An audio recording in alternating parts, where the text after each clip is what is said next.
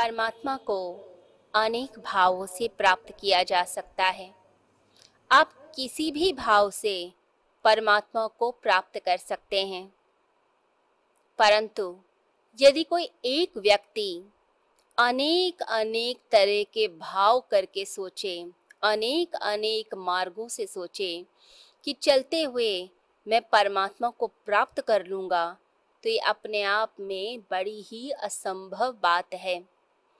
हम तरह तरह के भाव तो कर सकते हैं, परंतु एक ऐसा भाव होता है, जो बड़ा ही प्रगाढ़ होता है, जो हमारा निज भाव होता है, जिसे कहा जाता है हमारा स्वभाव, जो बीज रूप में हमारे भीतर छुपा हुआ होता है।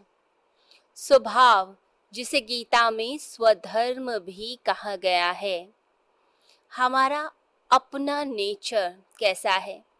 किसी व्यक्ति का नेचर होता है बड़े ही प्यार से बात करने का। वह भावनाओं को व्यक्त कर पाता है, भावनाओं को समझ पाता है, दूसरे के इमोशंस को कैच कर लेता है। कुछ लोग होते हैं जो बड़े ही तर्क वितर्क वाले होते हैं, ज्ञानी होते हैं। वो थॉट से प्ले करते हैं, विचारों के साथ ही खेलते हैं। विचारों को कंट्रोल कर लेना, ध्यान कर लेना अलग अलग तरह से वह चल पाते हैं, विचारों को कंट्रोल कर पाते हैं, कुछ होते हैं जो कर्मयोगी होते हैं, जो कर्म के मार्ग पे चलते चलते मोक्ष की प्राप्ति करते हैं। तो हर व्यक्ति का स्वभाव है अलग, हर व्यक्ति का सोचना है अलग, उसका नेचर है अलग, बीज सबका अलग अलग है। परंतु होता क्या है, हम दूसरे लोगों से प्रभावित होकर उनकी तरह बनने का प्रयास करते हैं। जब कोई व्यक्ति अपने आप को भूल कर किसी और की तरह बनने का प्रयास करता है, तभी वो ज़िंदगी में फेल होता है। इसलिए सक्सेस अगर पानी है, सफलता पानी है, जीवन की सार्थकता पानी है, संतुष्टि पानी है, प्रसन्नता के साथ जीवन को जीना है तो एक्चुअली में आप कौन है? वास्तविकता क्या है? पहले उसे पहचानने की कोशिश कीजिए। हम दूसरों की आँखों से नहीं देख सकते, दूसरे के बुद्धि से नहीं चल सकते, दूसरे के विचारों को अपने ऊपर थोप नहीं सकते हैं हम, दूसरे की आँख से देखा नहीं जाता, हाथ से छुआ नहीं जाता, पैर से चला नहीं जाता। चलना जो है, वो तो खुद के पैरों से ही चलना पड़ता है, अपनी यात्रा स्वयं करनी पड़ती है।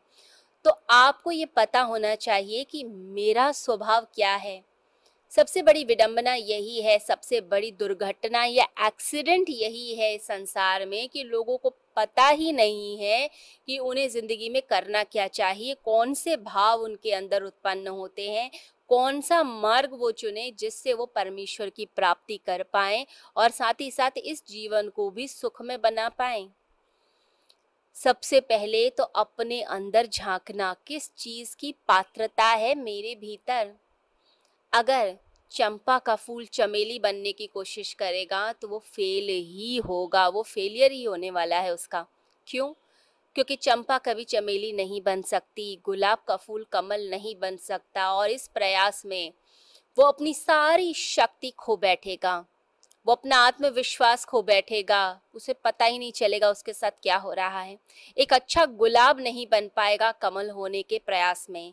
तो हम जो हैं, परमात्मा ने जो हमें दे रखा है, जो हमने पूर्व जन्म के संस्कारों से अपना एक स्वभाव बना रखा है, उस सबको प्राप्त करने के लिए, उस सबको जानने का प्रयास हमें करना है, तभी हम सही ढंग से जीवन को जी पाएँगे, जीवन सार्थक हो पाएगा।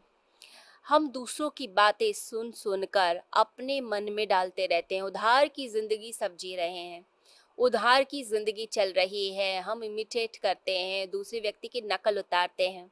हमने देखा है कि लोग फ़िल्म स्टार्स की नकल उतारते हैं। कोई मूवी आती है तो बच्चे बिल्कुल वैसे ही बिहेव करने लगते हैं, वैसे ही कपड़े पहनने लगेंगे स्कूल कॉलेजेस के जो बच्चे होते हैं, वैसे ही एक्शंस करने लगते हैं स्टाइल मारने लगते हैं। हम दूसरों की जो ज़िंदगी है, उसको अपने ऊपर ओढ़ने का प्रयास कर रहे हैं और जो अपनी वास्तविकता है, उस वास्तविकता को भूल जाते हैं। कहते हैं कि एक छोटे से बच्चे से स्कूल के एक अध्यापक ने पूछा कि तुम क्या बनना चाहते हो? तुमने क्या सोचा है? तो बच्चा बोला कि मैंने तो कुछ अपने बारे में सोचा ही नहीं, इसका तो समय किसी ने दिया ही नहीं। लेकिन हाँ एक निश्चित बात ज़रूर है कि मैं पागल तो ज़रूर हो जाऊँगा।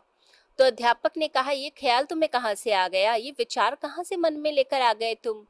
तुम और पागल, तुम तो इतने अच्छे बच्चे हो, इतने प्यारे बच्चे हो। तो बच्चे ने कहा, मेरी बात तो सुनिए।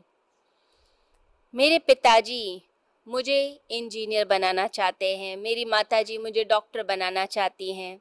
मेरे चाचा चाची मुझे चाहते हैं कि मैं बहुत अच्छा पेंटर बन जाऊँ। मेरी बहन के कुछ और सपने हैं।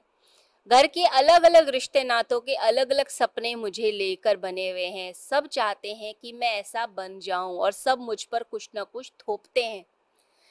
हाँ ये बात पक्की है कि अगर ये लोग सफल हो गए तो मैं ज़रूर पागल हो जाऊँगा। तो लोग ऐसे ही पागल हो जाते हैं जब दूसरों की बातों को पकड़ते हैं। कभी किसी राह को पकड़ लिया, कभी किसी राह को पकड़ लिया। कभी कोई बिज़नेस हम ओपन करते हैं, कभी कुछ ओपन करेंगे, बंद करेंगे, खोलेंगे, बंद करेंगे, ऐसे ही ज़िंदगी चलती है। और बहुत से लोग तो ऐसे होते हैं, अपनी नौकरी में भी स्थिर नहीं हो पाते। एक तरह का काम धंधा किया, एक जगह नौकरी करी, उसे छोड़ा कि अरे, ये तो बड़ी बोरिंग है, कुछ और काम कर लेते हैं, फिर कहीं और जॉब ज्वाइन कर ली। ऐसे ही अपने बिज़नेस में करते हैं तो ऐसा व्यक्ति कभी भी सफल नहीं होता। वो दूसरों से इन्फ्लुएंस हो रहा है और दूसरों से इन्फ्लुएंस होकर, प्रभावित होकर अपनी ज़िंदगी को खराब कर रहा है। तो याद रखिए, गीता कहती है, स्वधर्म के बारे में अपना स्वभाव जानिए। हर व्यक्ति एक स्वभाव के साथ पैदा होता है।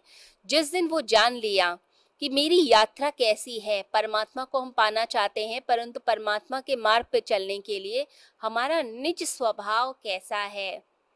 हम भाव तरंग में बहते हैं या हम ज्ञान मार्ग पे चल पाते हैं? हमारे अंदर वैसे विचार उठते हैं।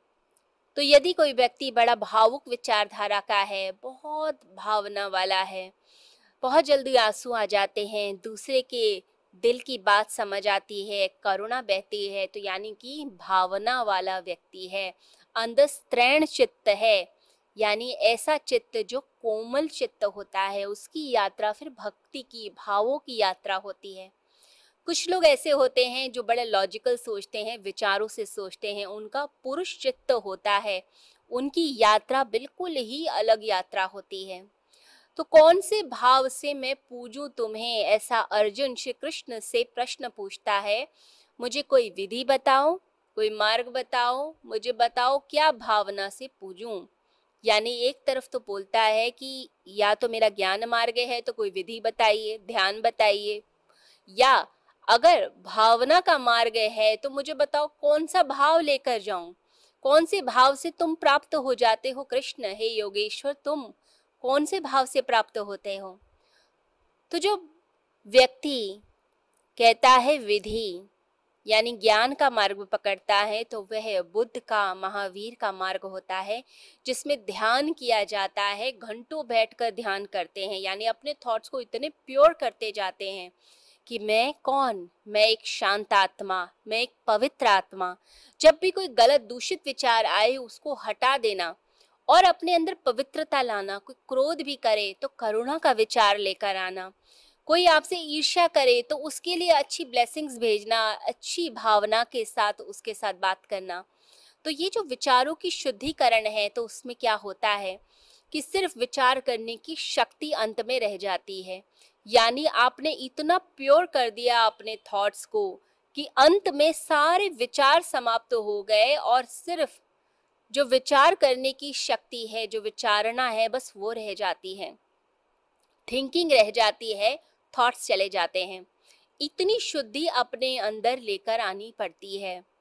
और उसके बाद व्यक्ति ध्यान में प्रवेश कर जाता है, ध्यान का मार्ग होता है।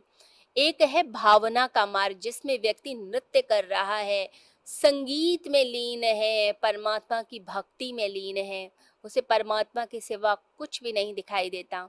हम बच्चों को देखते हैं घर में, बच्चे कितनी शरारतें करते हैं, कई बार गेम्स भी खेलते हैं, खड़े हुए हैं और गोल गोल घूम रहे हैं।